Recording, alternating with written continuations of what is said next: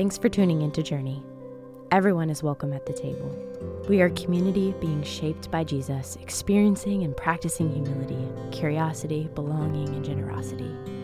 We hope to be a people who embrace the way of Jesus by listening first, speaking second, loving freely, and giving generously. Well, good morning, friends. It's great to see you.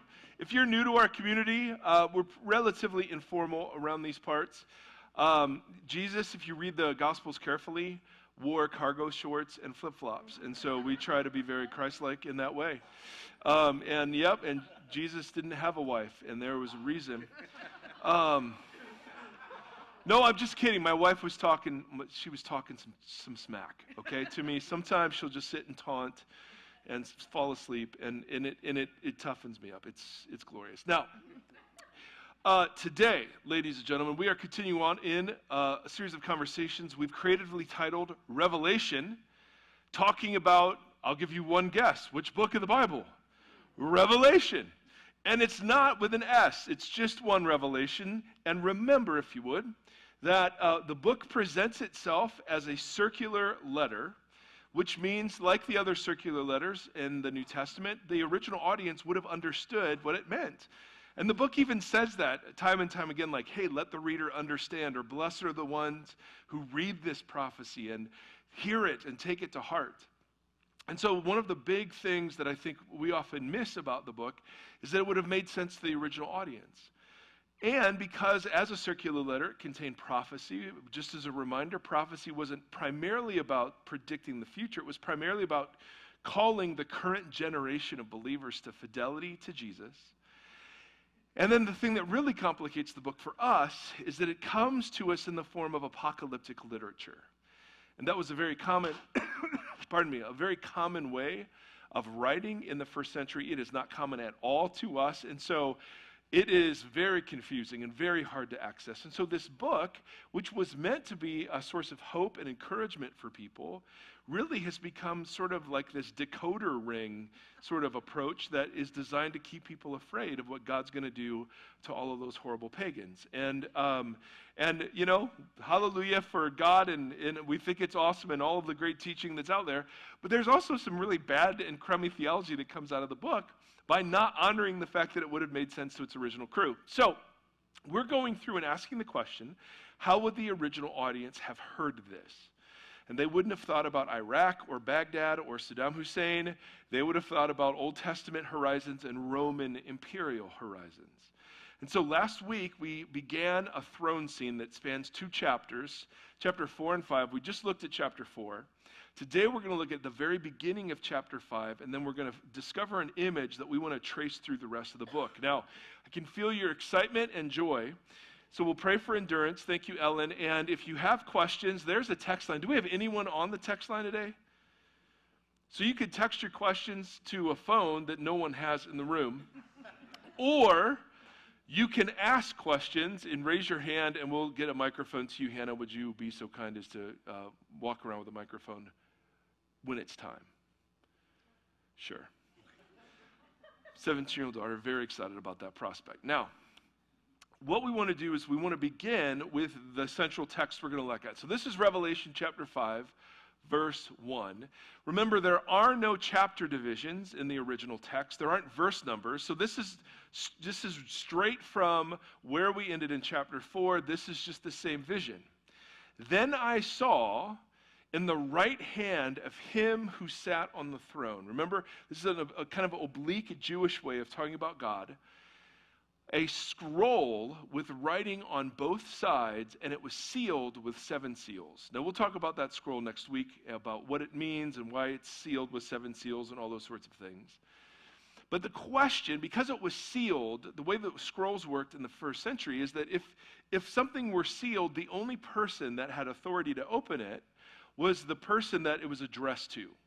The person who had authority to open the, the, um, the scroll meant that this was the person who could interpret it properly and execute whatever the contents of the scroll were. So the natural question you would ask in the first century is okay, God's holding a scroll. Who can open this sucker? Who is worthy to break the seals and open the scroll? Was the question John asked. Uh, or, excuse me, a mighty angel asked. And then the answer was next. The answer was no one in heaven or on earth or under the earth had the authority to open it or even look inside of it. And as we'll see, that's a pretty dramatic uh, slight against the Caesar of that time. Um, instead, John says, I wept and I wept because no one was found who was worthy to open it and look inside. Now, next slide, if you would. Notice, all right, and, and pay attention if you would. I know some of this is super obscure. John is going to hear something and then he's going to see something. And, and the way John uses this is super important to the image he's going he's to develop for us. One of the elders, remember we met 24 elders around the throne, one of the elders said to me, Do not weep. See, the lion of the tribe of Judah, the root of David, has triumphed. He is able to open the scroll and its seven seals. So the angel says, Who is worthy? No one on the earth or under the earth or in heaven is worthy, except this one referenced as the lion of the tribe of Judah and the root of David. So sweet, he hears about the lion, and then he looks, and what's he see? What's, it says it right there. Then I saw a what? Looking as if it had been slain standing at the center of the throne, encircled by the four living creatures and the elders. Now, we'll spend some more time on this, but I want the, the juxtaposition of this image. I heard about the lion of the tribe of Judah, and I saw a slaughtered lamb. That image of Jesus is the central image of the entire book. So let's explore it. I know you're dying to go into some Old Testament. Exactly. All right, so the lion of the tribe of Judah, ladies and gentlemen, isn't just a good song lyric, but it is comes from Genesis 49, where a man named Jacob is blessing his 12 sons. One of his sons was named Judah. And he says to Judah, as, he's, as Jacob is on his deathbed, Judah, your brothers will praise you. Your hand will be on the neck of your enemies. In other words, he'll be the preeminent tribe and he'll be conquering. Your father's sons will bow down to you. All right, so all the other sons that get blessings bow down to Judah next. You are a lion's cub, Judah. You return from the prey, my son. In other words, you've been out hunting. Like a lion, Judah will crouch and lies down, and like a lioness, who dares wake him up? The image here that's given is of a future ruler the scepter will not depart from Judah. That's a scepter is a royal kingly image, nor the ruler's staff from be- between his feet. This is all stuff that gets applied to Jesus down the road. But I want you to know the lion of the tribe of Judah was a shorthand phrase that stood for a Messiah who would come and conquer. Do you see that? Do you see that? I mean, I know we had the game yesterday. I know we're probably pretty tired.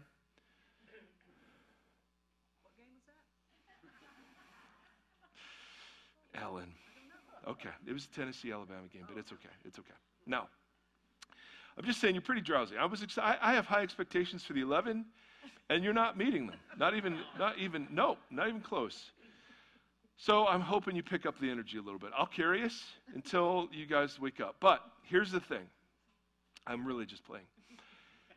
The image of Lion of the tribe of Judah was a militaristic, conquering image. It was the Messiah that was going to come, put his foot on the enemies of Israel, and be at the head of all the other tribes. Does this make sense? And do you see that from the text? Now, the other title that's used uh, in Revelation is the root of David, which makes zero sense to us. But the idea was that Israel, this is one of the images in Isaiah, Israel is a stump and there is one green shoot that pops out of that old dead stump that means the stump is still alive. And that Jesus, the Messiah, they don't say it's Jesus, but the Messiah will be that shoot, and then Israel will grow into this flourishing tree again. So the image is in Isaiah 11 a shoot will come up from the stump of Jesse.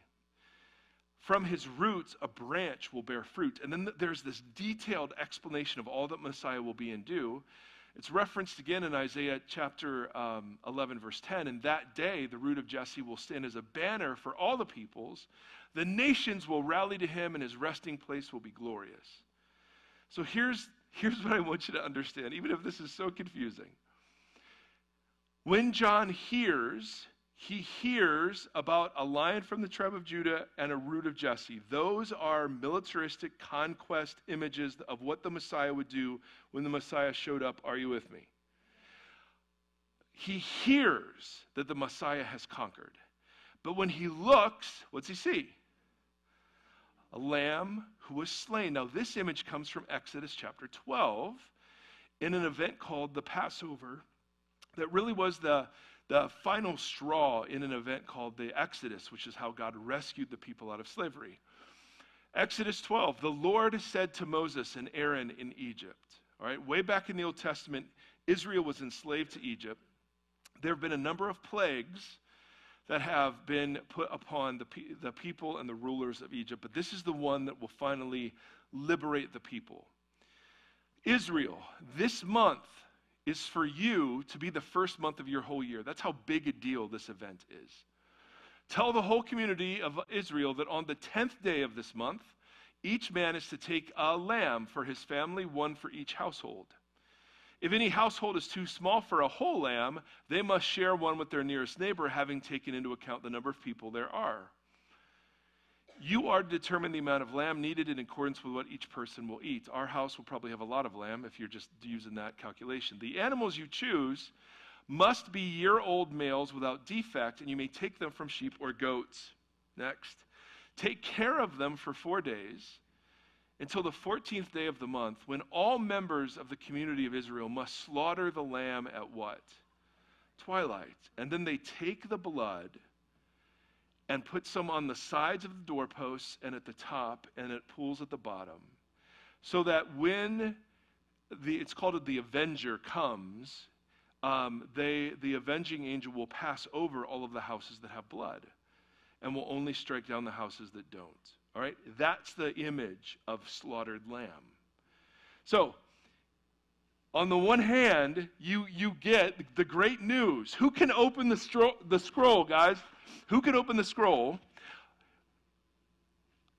I've got great news. It's the conquering king. It's the lion of Judah. It's the root of David. This, all of this militaristic, like conquering stuff, it's going to happen. And here it comes. And you look and you see a Passover lamb that was, has already been sacrificed. Can you see how jarring that would be? Now, as you know, 2,000 years later, we all know the answer is Jesus, and yes, he you know, suffered and died for our sins, blah, blah, blah. But the idea that the Lamb has conquered is the most outrageous, ridiculous sentiment that you could have, you could have proclaimed in the first century. The idea was yes, all of the Old Testament images about the Messiah conquering are true, and the Messiah conquered by dying for his enemies rather than killing them. And you're like, Rome, how did they conquer? By slaughtering their enemies. How does Jesus conquer? by dying for them. That image, the conquering Messiah, manifests his conquering in dying for the people who are crucifying him. That image drives the whole book. And the reason we're going to look at it is because there's some really violent imagery later in the book of Revelation that we're going to look at today, where people are tempted to think that somehow Jesus changes his strategy later on in the book. And it's like the first time he comes, he's meek and mild. Second time he comes back, he's riding a horse with a sword, baby, and he's slaughtering everybody. I've heard very popular teachers say this, and it just couldn't be further from the truth. The defining image of the book of Revelation is a conquering king who conquers through sacrifice. And punchline, the people of God are conquered in the are, are, are to conquer in the same way today. All right, now, what we're going to do is we're going to look at the idea of conquering through the whole book of Revelation now that we have that image. Make sense so far? Okay, fantastic. 10 minutes on this, and then relevance will make an appearance. All right? Revelation chapter 2. Remember, we've met seven literal flesh and blood churches, and these churches existed on a postal route in Asia Minor. There were more churches than just these seven, but remember, seven is an important number for John. And each of the seven are addressed individually. And each of them end with an invitation to conquer or to overcome or to be triumphant. The Greek word can mean either of those. So, this is the first church. The one who is what? All right, victorious. This you could translate it the one who conquers or the, the one who triumphs will not be hurt at all by the second death. We meet the second death later in the book. Okay, so all of these promises to those who conquer, we meet later on in the book.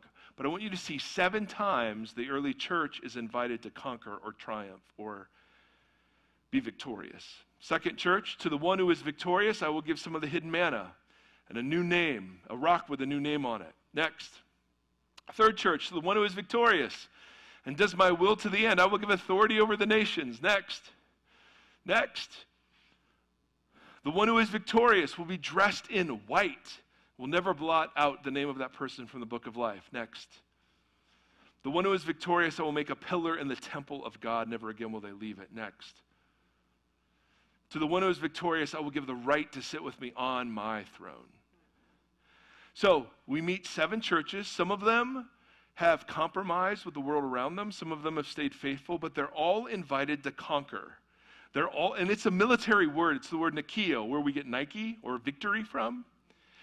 And, and, and literally, you're writing to communities of 10 to 15 people out of, you know, in Ephesus, the city's 200,000 people, and you're saying to those who conquer, I will give, and then all the rewards are listed. What a crazy and insane image. How are these politically vulnerable communities, how are they going to conquer? Well, shocker, they conquer the same way Jesus does. Revelation 6. We, and, and, and again, we'll get to some of this imagery down the road. So if, if it's making no sense to you now, that's totally okay. But we meet a group of people that will turn out to be the army of Jesus. This is the first time we meet them. When the angel opened the fifth seal, we'll meet seals down the road. I saw under the altar in heaven the souls of those who had been slain because of the word of God and the testimony they had maintained. So these are what? We have a word for people who die? These were martyrs. All right? Now, the word witness and the word martyr are the same word in Greek. So you'll read about witness all over the place. That's what that is a witness unto death they call out to God in a loud voice, How long, sovereign Lord, holy and true, until you judge the inhabitants of the earth and avenge our blood? How long will you put up, God, with injustice and with the fact that we're being martyred for you? Fascinating backstory to how long. It's asked over 50 times throughout the Bible, and it's always asked in the context of injustice. God responds, and we'll talk about this later. Each of them were given a what? white robe. Now, white robes are going to become really important. And they were told to wait a little longer until the full number of their fellow servants, their brothers and sisters, were killed just as they had been. That's a weird answer. Can we agree? But we meet a group of people who have been slain for the faith. Do you see this? Now, we meet them again in chapter 7. Again, we'll get to the imagery. After this, I saw four angels standing at the four corners of the earth, holding back the four winds of the earth to prevent any wind from blowing on the land or the sea or on the trees. Then I saw another angel coming up from the east, having the seal of the living God. He called out in a loud voice to the four angels who've been given power to harm the sea and the land. Do not harm the land or the sea or the trees until we put a seal on the foreheads of the servants of our God. All right? And then we get a military census. All right? This is straight from Numbers 1 and 2 when the tribes of Israel would be counted for war. So this is telling us that we're meeting an army of 144,000 people. Now, the number isn't literal, it's a play on 12s. But notice from the tribe of Judah, how many? Yeah, 12,000. Reuben? Yeah. Gad? I wonder what the rest are going to say. How about Asher? Asher. Naphtali, 12,000. Manasseh, 12,000. Right? Simeon, 12,000. Levi, uh, or Levi, uh, 12,000. Issachar, 12,000. Zebulun, 12,000. Joseph, 12,000. Benjamin, 12,000. This is how they did military census 12,000 from each tribe of Israel for a total of 144,000. All right? So he sees, he hears about an army, and then he sees 144,000. And then he says, After this I looked, and there before me was a great multitude. That's why we know the 144,000 isn't literal, that it's symbolic, because it's symbolic of the great multitude that no one could count from every nation, tribe, people, and language standing before the throne and before the Lamb. Next, they were wearing what? And the, thank you, Nate. And they were holding palm branches in their hands the, the angel and John have a conversation, but ultimately the angel says, This group of people are those who've come out of the great tribulation. They have washed their robes and made them what? In the what?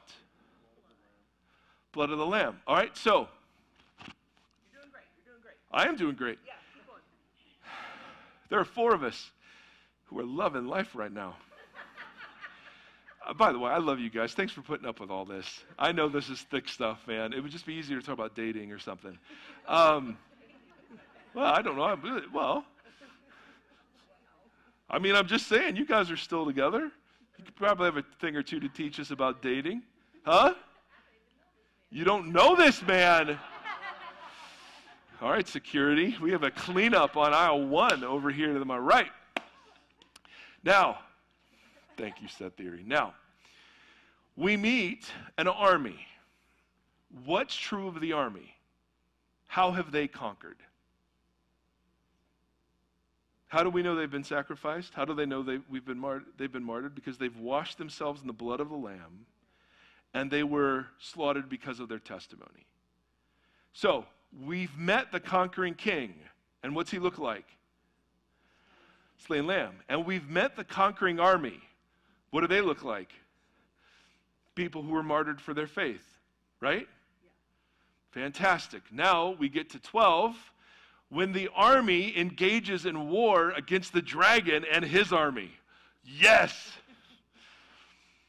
and there is a celebratory hymn that's sung after the army conquers. Then I heard a loud voice in heaven saying, Now have come the salvation and power of the kingdom of God and the authority of his Messiah for the accuser of our brothers and sisters, this great dragon who accuses them before our God day and night. He has been hurled down to the earth. They triumphed, the army triumphed over him by what? And the what? Well, what's word of their testimony mean? They just shared, like, well, here's what I was before Jesus, and here I was what I am after. No, the word of their testimony means they did not love their lives so much as to shrink from death. So we meet a king and we meet an army, and how do they conquer? Through sacrifice. Are you with me so far? Now, this explains the really violent imagery that we get in chapter 19. And I want to deal with it here before we get there. Go ahead, if you would. Chapter 19, my friend. Now, this, yeah. And, I, and, and yeah. Anyway, I saw heaven standing open, and there before me was a white horse whose rider is called Faithful and True. This is the only time we meet Jesus not as a lamb in the book. With justice, he judges and wages war. His eyes are like blazing fire, Old Testament image, and on his head are many crowns, Old Testament image. He has a name written on him that no one knows but he himself, Old Testament image. He is dressed in a robe dipped in what? And his name is the Word of God. The armies of heaven, we've met the armies of heaven, we're following him, riding on white horses and dressed in what? White robes, right? Fine linen, white and clean. The guy on the horse, coming out of his mouth, is a sharp sword from which to strike down the nations. Now, this is from Psalm 2. He will rule them with an iron scepter. That's a Psalm 2 messianic image. And then the writer says, He treads the winepress of the fury of the wrath of God Almighty. On his robe and on his thigh, he is the na- his name written King of Kings and Lord of Lords. And I saw an angel standing in the sun who cried out in a loud voice to all the birds flying in the midair Come and gather together for the great supper of God And you birds, that you might eat the flesh of kings, generals, and the mighty horses and their riders, and the flesh of all people, free and slave, great and small. Right. Can we, can we agree that sounds a little different from the whole lamb that was slain bit? Can we agree with that? So let's talk about the image. The image of the winepress comes, if you want to read it, extra points in heaven for you, comes from Isaiah 63. And it's God stomping on his enemies, and the blood of his enemies is covering his robe. Really violent image in Isaiah 63. That image gets carried forward into Revelation because Jesus has come back to settle some scores. The problem with understanding this as violent imagery is that Jesus' robe is dipped in what? Before the battle has started. The question is, whose blood is it? In Isaiah 63, it's the blood of God's enemies. In Revelation, what have we been trained to understand the blood on Jesus' robe is? His own blood. Yes, exactly right. So the question, and, this, and John does this so many different ways, but he takes an Old Testament image that was understood one way, applies it to Jesus, and you get a completely different image. So it's God conquering his enemies, but with the blood of his sacrifice already on his robe before the battle begins. Are you with me? So is he still conquering the way the lamb conquers? Yes. And the sword coming out of his mouth, that's another Isaiah image. And it just means the truth. He is simply uttering the truth about who he is, King of Kings and Lord of Lords. And so, even the most violent image in the book is subverted by the slain lamb image we get in Revelation chapter 5. Are you with me on this? Any questions on this? This is really, really important. Because there are a number of people who say, well, yeah, violence in the name of Jesus is justified because look how violent Jesus is at the end of the book. And we would say, boy, that's a misreading of the text if we've ever seen one. Anytime blood and Jesus are associated, it's because of his sacrifice, not because of violence on his part. Are you with me? Excellent. Now, we have 15 minutes for three implications. Oh, are there questions? Oh, there are questions? Oh, this is what the text questions look like? Hey, Mike, I love you.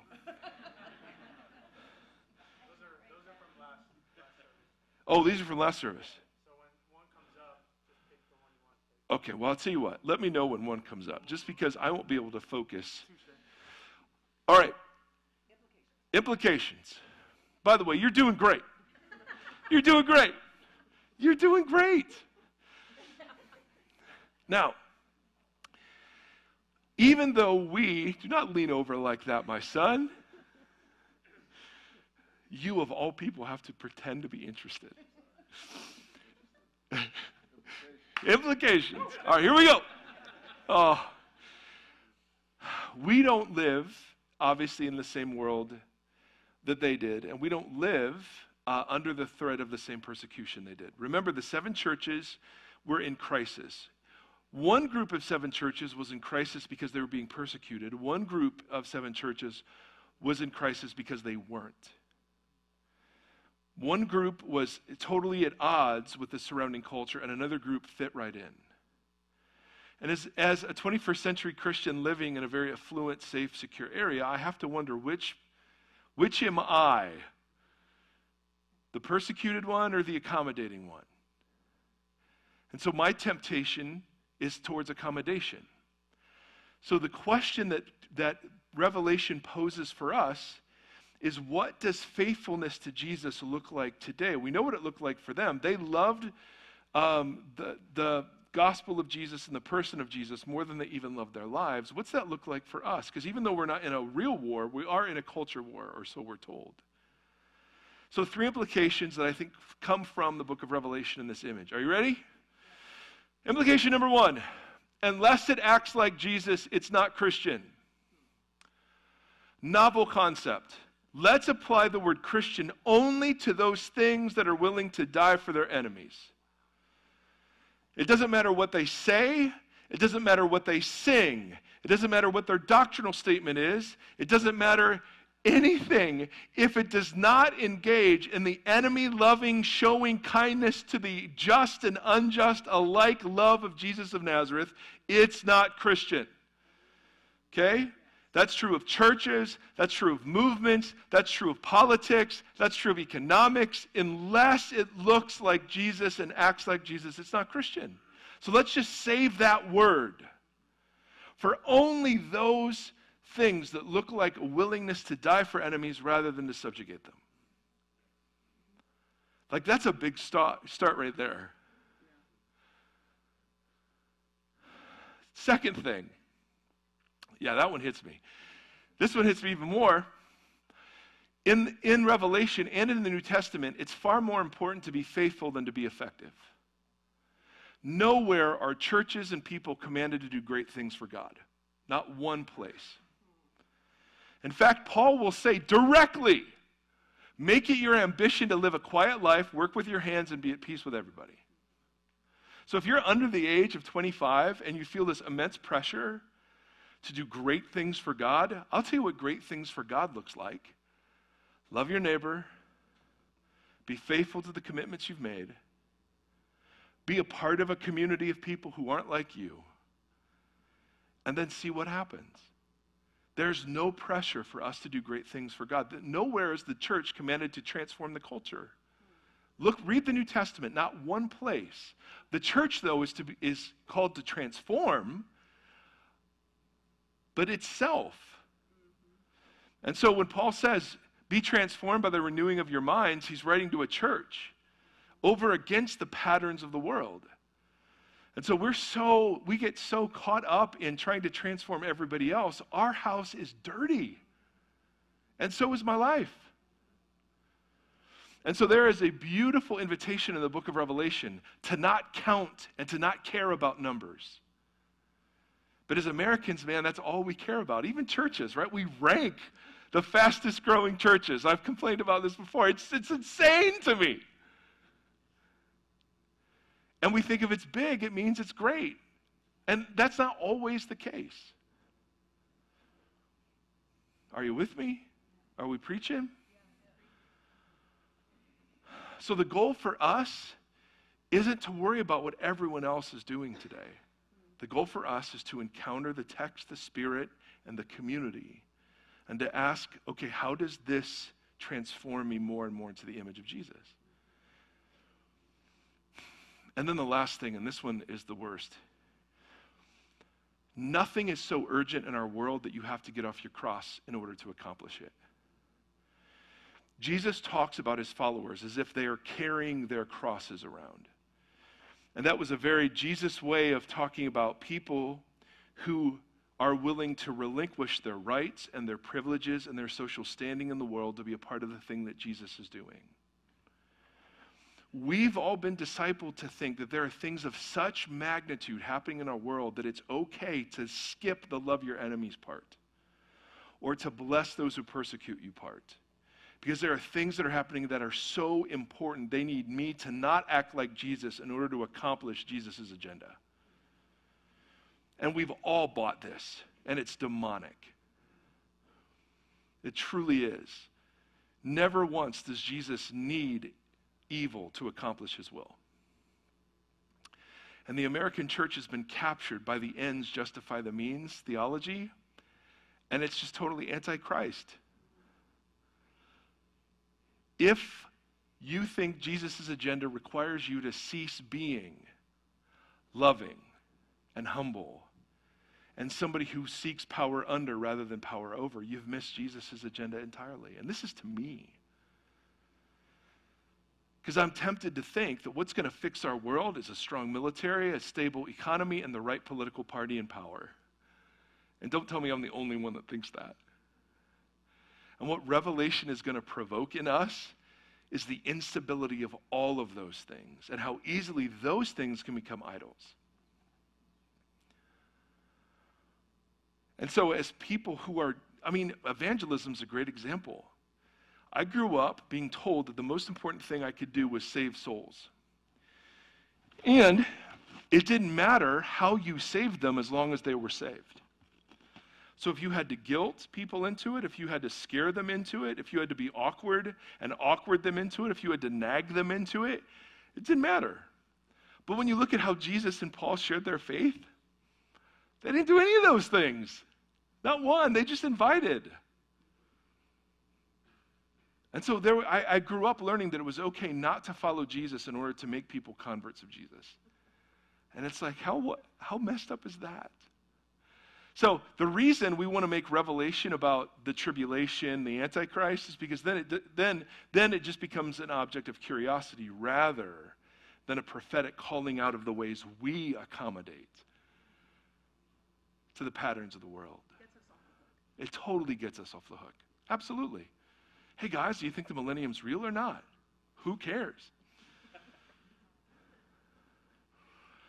Any questions on this stuff for seven minutes? Great.